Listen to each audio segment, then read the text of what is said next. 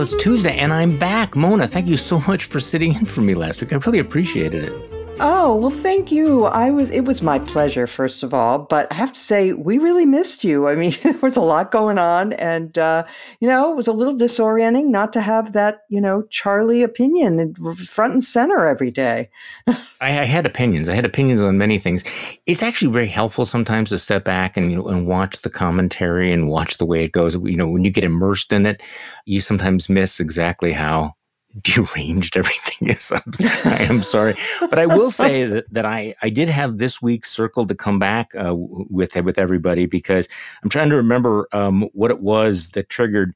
For some reason, I was thinking that this is the week that Jack Smith is going to do something. I, I think there was some speculation, you know, the Fani Willis was going to drop her indictment the first or second week in August, and Jack Smith uh, wanted to preempt that, wouldn't wait for that, and sure enough, first day back, we find out the the target letters out there. And of course, the former guy's handling it well, don't you think? I mean, you know, deranged Jack Smith and all caps and throwing various bizarre legal motions against courts, which are being slapped down.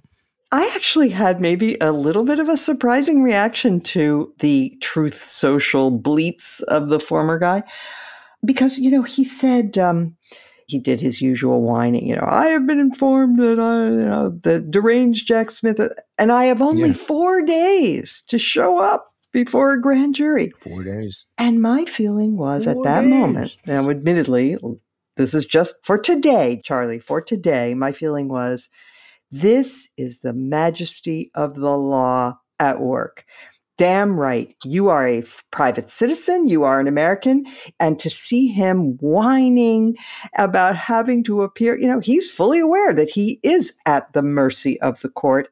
He's not the guy in charge. And that gave me a little frisson of happiness just for now.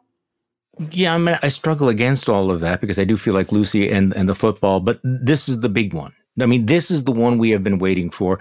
You know, I did the podcast, daily podcast with Tom Nichols, and I said the reality is that if uh, Donald Trump had even been convicted of the, you know, paying off the porn star or the Mar-a-Lago, but if he wasn't charged with this, I think it would have been a huge missed opportunity. I mean, this is going to be, boy, you know, I, I struggle against the the hype here, but you know, history is going to look back on this as the big case. The question is is our constitutional system set up to legally hold a former president of the United States accountable for trying to overturn a fair and free election. I mean, this is this is not trivial. This is not small. This cannot be brushed off. Whatever Kevin McCarthy and the other hacks say about this. And, you know, my one regret is that it took so freaking long to climb this ladder, but this is a BFD. Yes, this is the fake elector scheme. This is the pressuring Mike Pence to do something that was not within his authority. It's worth pausing for a second just to focus. I mean, of course, Donald Trump was the principal actor here, but it's also important to remember that key high ranking people in our government and in the Republican Party also played a role in making that attempted coup possible. And I'm thinking here of Ted Cruz and Josh Hawley, who said, yeah, we will challenge these mm-hmm. electoral college votes. And if you look at the website Just Security, they have outlined fabulous, fabulous yes, job. They, they outlined a sort of model prosecution of Trump. And so one of the elements is with these fake electors, this was all coordinated with the Trump people, right? And the fake electors in seven states were submitted to the government as the duly, quote, duly elected electors, which was a lie.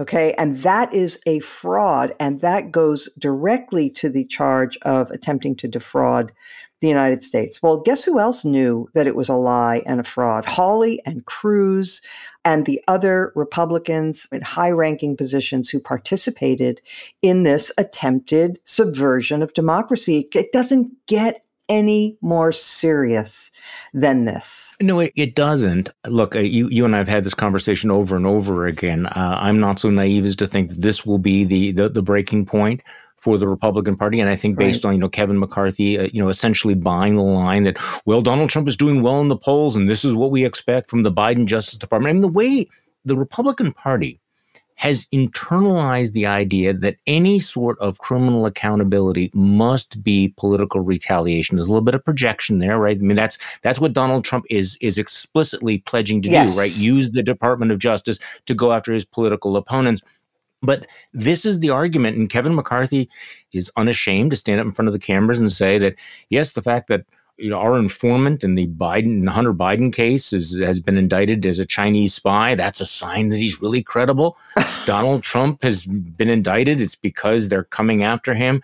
I mean, this is interesting. I mean, the entire defense is basically to attack the prosecution rather than to try to defend the underlying conduct. Because this is worth pointing out that you never hear anybody defending the underlying conduct, do you? Never, never. And so, you know, this is reminiscent of something we all lived through, right? I mean, this is the O.J. Simpson defense. If you have good. a guilty guy and you know that the, the prosecution has him dead to rights, the only thing you can do is run against, or in the case of a, of a trial, prosecute the system, the prosecution, Mhm. say that that was corrupt, say that it's biased. And if you have a, a willing jury who is eager to strike a blow against the system, as some of those jurors had reason to be, and of course, they they had arguably the jurors in the O.J. Simpson case had some reasons historically to be suspicious of the police, whereas these guys they have nothing. But Donald Trump is such a corrupting figure. See, I fall on the spectrum, Charlie, of it's more Trump than it is the underlying sickness of the Republican Party, though I acknowledge. Okay, explain that. Okay, so I acknowledge there's That's a lot of interesting, yeah. underlying sickness, Mhm. but I think Trump is a uniquely corrupting influence. Oh, I and agree he with that. has what he always does, what he's done from the beginning of his participation in our public life, is that he has attempted to destroy confidence in institutions because institutions could hold him accountable. So whether it was the press, I think this was an explicit goal by him, though. I mean, I, I think I think in this particular case, he knew what he was doing with the press. That, that he, he, Absolutely. he discredited the media, who did he say that to? He actually said he that. said to it to Lesley Stahl. And really, when you think about it, that if you can discredit the, the media altogether, then you immunize yourselves against any negative coverage or investigative reporting. And at least with a Republican base, mission accomplished. To listen to the rest of this episode of Just Between Us, become a Bulwark Plus member today.